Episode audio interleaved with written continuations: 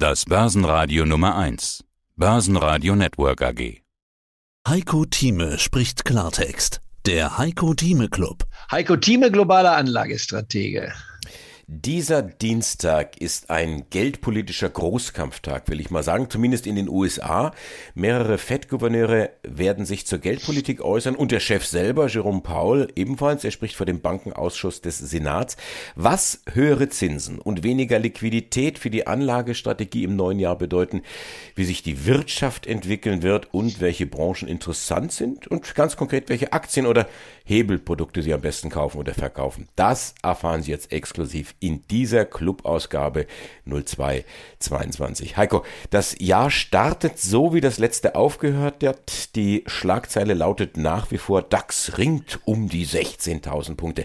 Lass uns doch zunächst bitte die Lage sondieren in Wirtschaft, Politik und Börse. Fangen wir mit der Wirtschaft an. Die deutsche Wirtschaft ist der Weltwirtschaft hinterhergehinkt im vergangenen Jahr, hat enttäuscht, so MM Warburg, Chefvolkswirt Carsten Klune, mit dem ich gestern gesprochen habe. Schuld sind die Lieferkettenprobleme. Die sollte man doch aber in den Griff bekommen jetzt im neuen Jahr. Das klingt nach Nachholpotenzial. Werden wir dieses Potenzial tatsächlich heben können? Was denkst du? Die Chancen sehen günstig aus. Du hast recht. Äh, wir haben bei der Lieferkette ein Problem. Das ist aber nicht nur Deutschland betreffend, sondern global betreffend. Und es wird uns das gesamte Jahr äh, begleiten. Im zweiten Halbjahr könnte man vielleicht dann auf Entspannungssignale hoffen, aber im Halbleiterbereich ist es schwierig. Davon ist die Automobilbranche betroffen zum Beispiel, aber viele anderen Ketten ebenfalls. Also das ist ein breites Gebiet und das werden wir sehen. Und das hat natürlich auch gleichzeitig eine gewisse Inflationswirkung, denn die dann jetzt als Ersatz Teile sozusagen gelieferten Stücke, die werden teurer sein. Man wird alles bezahlen, um einfach produzieren zu können. Und deswegen gibt es auch einen gewissen Inflationsschub, den man eigentlich nicht ignorieren kann. Also das Thema ist gleichzeitig nicht nur Wachstum, sondern auch Inflation, was uns in diesem Jahr auf der wirtschaftlichen Seite sehr stark beschäftigen wird. Wobei das Stichwort ja vor kurzem noch war temporär so auch Frau Lagarde, nicht wahr? Die Inflationsrate ist im Griff. Das ist nur das, was wir sehen, ist temporär. Und ich äh, bin bereit zu sagen, wenn man temporär auf ein bis zwei Jahre ausdehnt, dann ist es temporär. Aber wenn man temporär nur als ein paar Wochen und ein paar Monate ansieht, dann ist, stimmt das nicht. Es ist dann tatsächlich mehr nachhaltig. Und das hat ja auch die Notenbank in ihrer letzten Sitzung im Dezember äh, klar gesagt, als jetzt hier das Protokoll veröffentlicht wurde. Man drängt jetzt drauf, man arbeitet sehr schnell.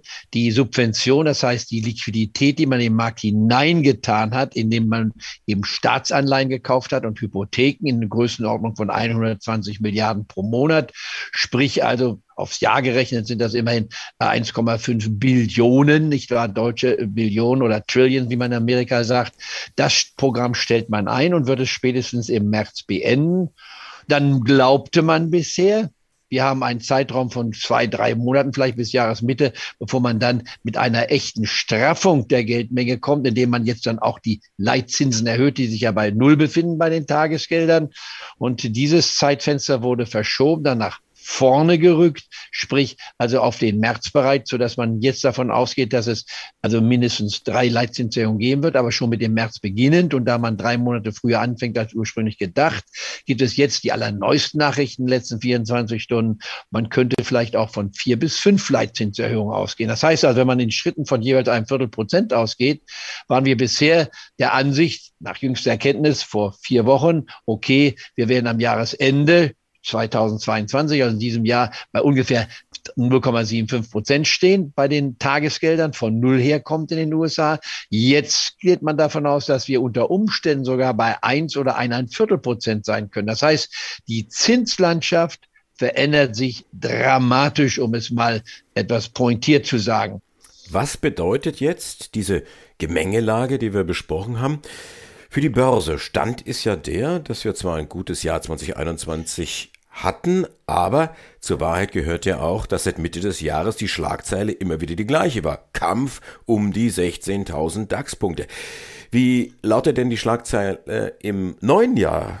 Halten die 16.000 oder ist die andere Schlagzeile vielleicht, wann kommen die 17.000? Gut, ich habe meine Prognose veröffentlicht in dem Magazin Die Einblicke, das war Anfang Dezember. Aber diesem Jahr das halte ich auch weiterhin fest mit einigen Nuancen. Die Welt hat sich seitdem auch wieder etwas verändert in den Nuancen. Wir haben eine Situation, die A, die Wirtschaft haben wir diskutiert und dann die Politik haben wir ebenfalls diskutiert, nicht wahr? Neuanfang der äh, Ampelkoalition. Jetzt in der Politik, was wir noch nicht besprochen haben, eine große Herausforderung in diesem Jahr. Biden steht unter einem enormen Zuchtzwang. Die Zwischenwahlen finden Anfang November statt. Und Zwischenwahlen heißt das, das gesamte Repräsentantenhaus in Amerika mit 435 äh, Mitgliedern neu gewählt wird, nämlich alle zwei Jahre. Und ein Drittel der 100 Senatssitze stehen zur Wahl an.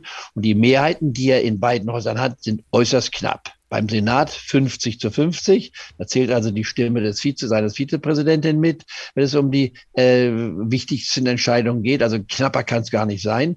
Und im Repräsentantenhaus ist man vielleicht ein, rund ein Dutzend Stimmen im Vorteil. In anderen Worten, äh, die Werten sind sehr knapp und die Erfahrung zeigt, dass wenn es zu den, bei den Zwischenwahlen verliert normalerweise die Partei, die im Weißen Haus ist, an Stimmen. Das ist nun mal historisch so, bis auf wenige Ausnahmen.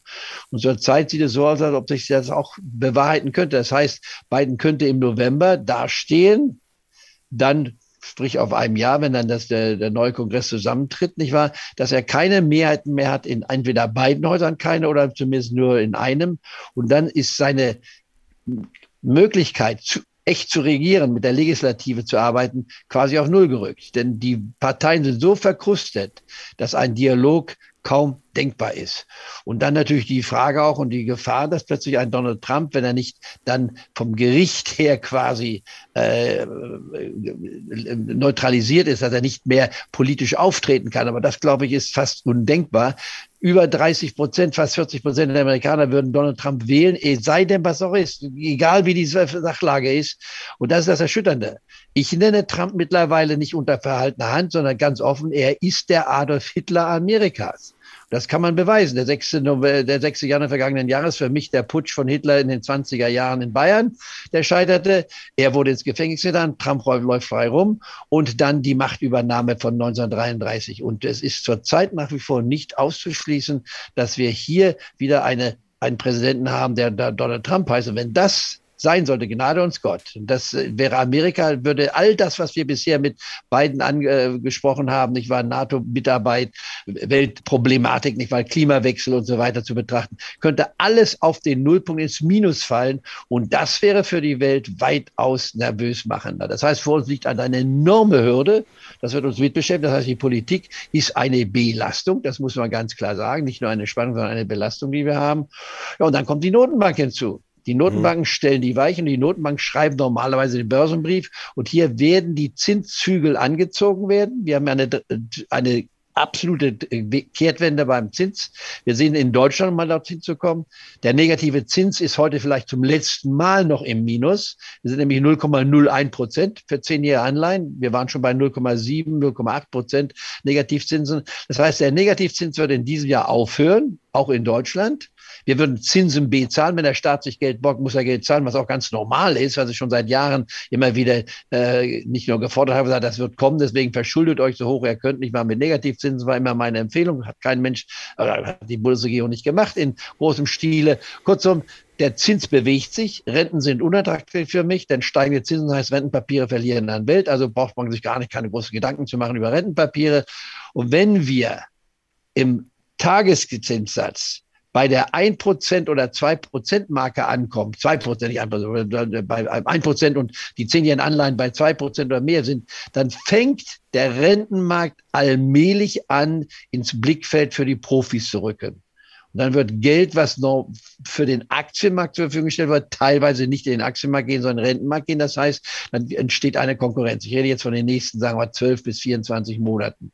Und das könnte dann eine Landschaftsveränderung bedeuten. Aber in diesem Jahr noch bleibt der Aktienmarkt die einzige Alternative. Immobilien, die schon sehr stark gestiegen sind, sind bieten meines Erachtens wenig Chancen, äh, wenig Potenzial und die Gewinnkraft, die Gewinnverbesserung einiger Segmente des Marktes. Das werden die Gewinner sein. Aber auch hier, und das ist das entscheidende Thema für uns heute, wird sich ein Wechsel abspielen zwischen den Highflyers oder den Wachstumswerten, die es bisher waren, die keine Dividenden zahlen, äh, die Kursgewinnverhältnisse hatten im hohen ein, äh, zweistelligen Bereich oder sogar dreistelligen Bereich und bei Tesla im vierstelligen Bereich, dass diese Unternehmen eine andere Betrachtungsweise bekommen werden. Und Unternehmen, die zu den Langweilern gehören, wie eine Deutsche Telekom zum Beispiel, eine Bayer etc., BSF, das sind dann die Werte, die man bevorzugt im Portfolio haben muss. Das heißt, hm. wir müssen Umschichtung vornehmen und die Umschichtung müssen äh, klar beschrieben werden und es wird auch eine relativ hohe Volatilität in diesem Jahr auftauchen. Sie hörten einen Ausschnitt aus dem aktuellen Heiko Thieme Club.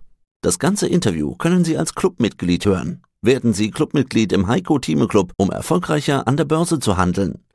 Mehr dazu klicken Sie auf den untenstehenden Link.